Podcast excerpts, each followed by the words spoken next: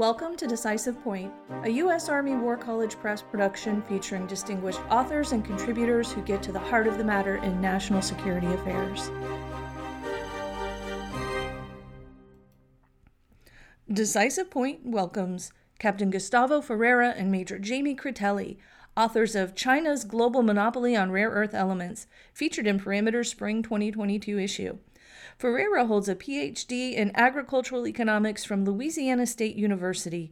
He's a senior agricultural economist with the U.S. Department of Agriculture and serves as an agricultural officer at the 353rd Civil Affairs Command, U.S. Army Reserves. Critelli is a civil affairs officer serving in the 353rd Civil Affairs Command, U.S. Army Reserves. He's an independent farm business owner and has worked globally in agriculture supply chain roles on five continents. He holds a Master's of Business Administration in Supply Chain Management from ETH Zurich. The views and opinions expressed in this podcast are those of the authors and are not necessarily those of the Department of the Army, the U.S. Army War College, or any other agency of the U.S. government. Gustavo, Jamie, thanks for joining me. Let's jump right in. Your article sheds light on how Western nations may exploit the limitations of limit pricing to break China's global monopoly in rare earth element production and refinement. What's the working definition of rare earth elements here?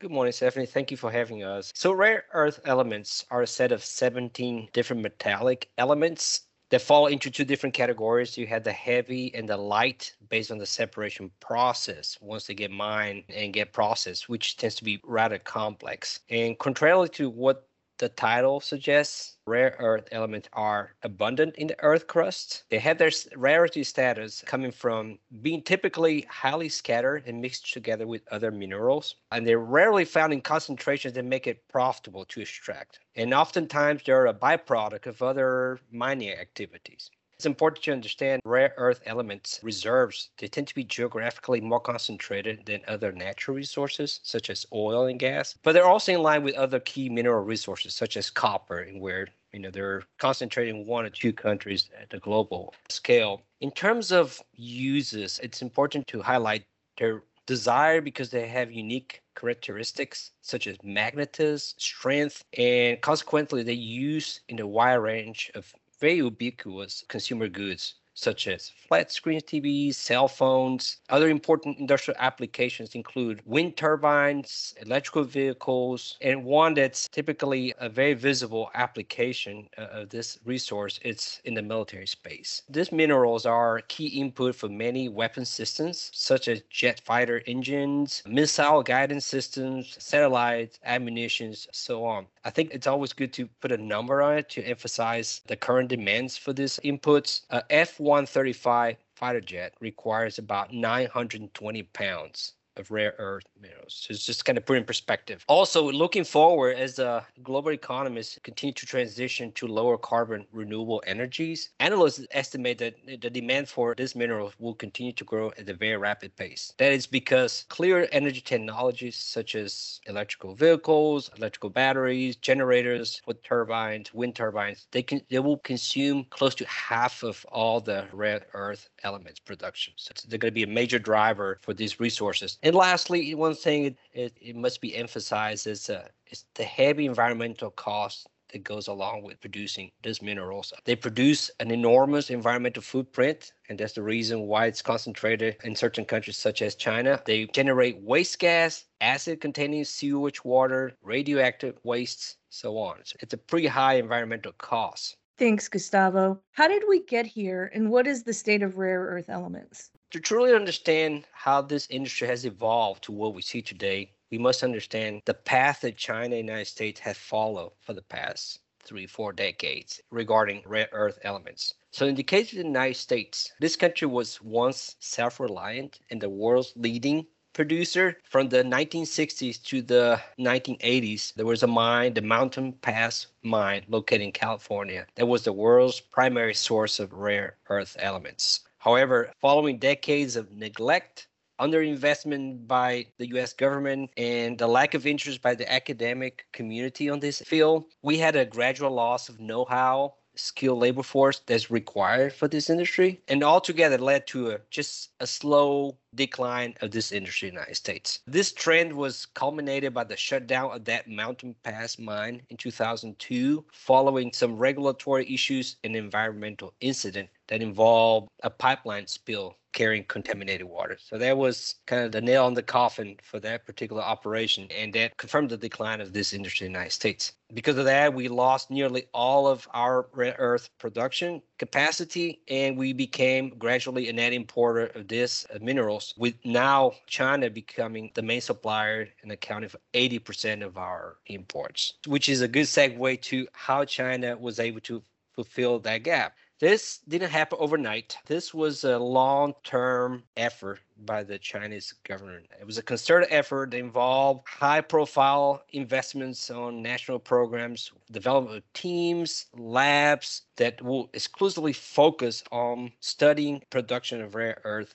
elements. And this long term focus definitely yield significant results and set the conditions for China to expand its production from the 1970s and 1980s. So as the US started to decline, China picked up that slack. Then China also made the decision to declare this minerals a strategic resource. So that kind of set the political tone. They recognized the importance of this going forward, and they even were able to endure and accept the environmental degradation that would entail. So they were willing to take that cost given the national strategic importance of this resource. As a consequence, they start producing and exporting more and more throughout the 1990s and 2000s. That expansion of production had an impact on global markets in the sense that they flood the market with large amounts of rare earth minerals. They plunged the global prices, which resulted in many Western producers no longer being able to compete at those low costs and filing for bankruptcies and further reducing production in the West. You know, another key shift in China was the once they secured production, they became the global powerhouse. They start shifting towards developing a more integrated supply chain. So what I mean by this is that they no longer were just simple raw material producers, but they start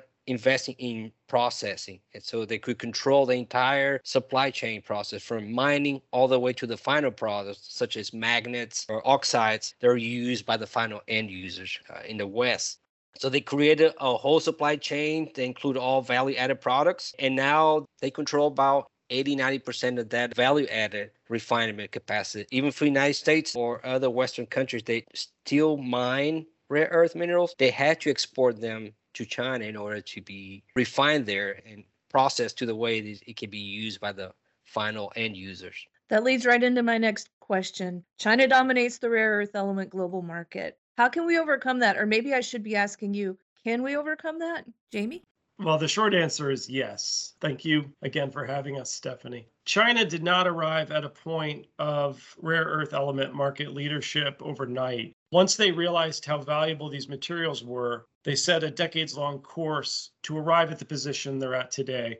And unfortunately, we can't rely on market forces alone to correct this. In the short term, we only have two levers. We either become better at recycling or repurposing existing rare earth elements, or we stockpile these items, regardless of price, so we're not supply constrained by a foreign power. So, in terms of recycling or repurposing, this, of course, is hampered by the limit pricing efforts done by the Chinese and by the complete lack of a domestic rare earth element recycling stream. We just don't have it. We would have to build it up. And as Gustavo mentioned, there's quite a bit of waste involved with this that we would need to address as well. As far as stockpiling, those efforts are a good strategy, but they would also be hampered by limit pricing. A lengthy discussion on the stockpile framework is also needed. What portion is for military use versus domestic use? How large of a stockpile? What mechanism would there be to extract an item from the stockpile? Because it can't just be cost alone. And this would be to prevent inequities and to promote the national defense. But if we're looking at a longer time horizon, say five to 10 years, then we do have many more options. First and foremost, we can build out the rare earth element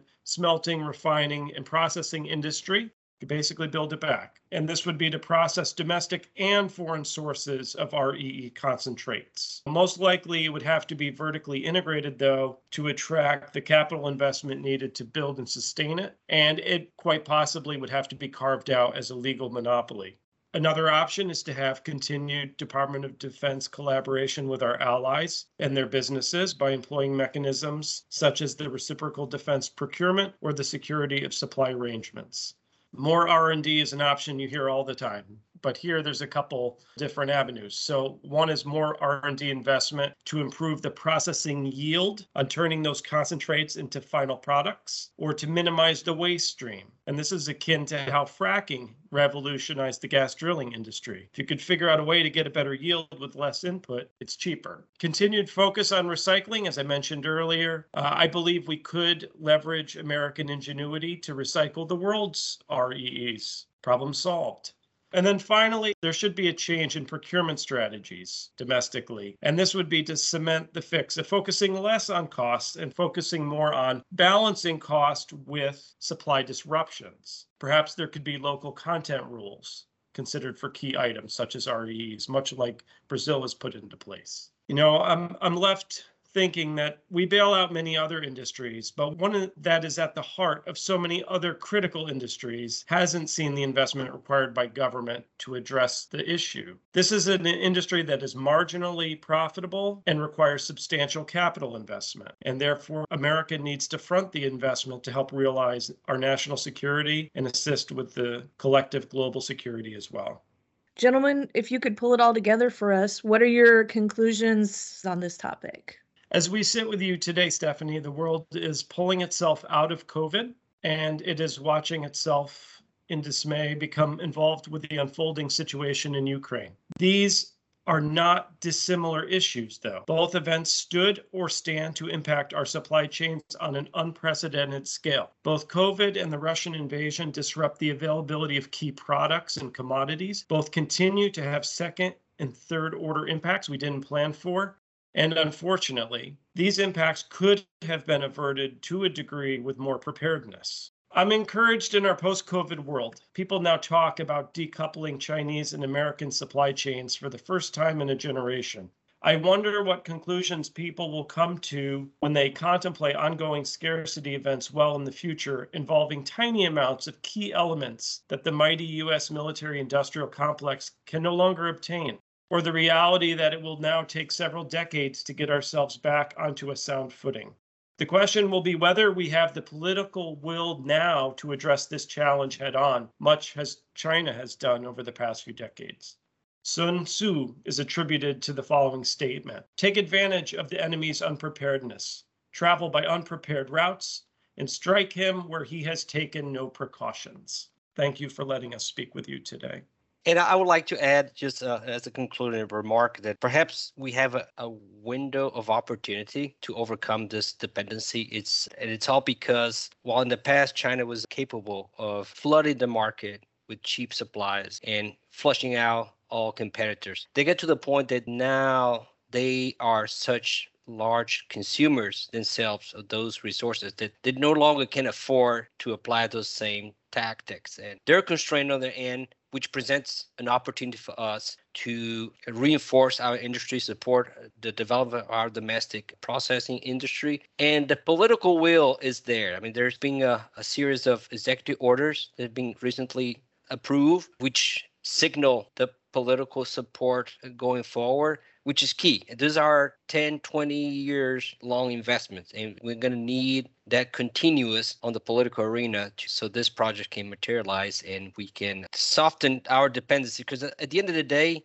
the Chinese do think this is a critical issue. So our political class should think the same as well as our military class. So, so again, thank you for having us here. It was great having this conversation with you. I'm delighted to have you. If you enjoyed this episode of Decisive Point and would like to hear more, look for us on Amazon Music, Spotify, Apple Podcast, Stitcher, and any other major podcast platform.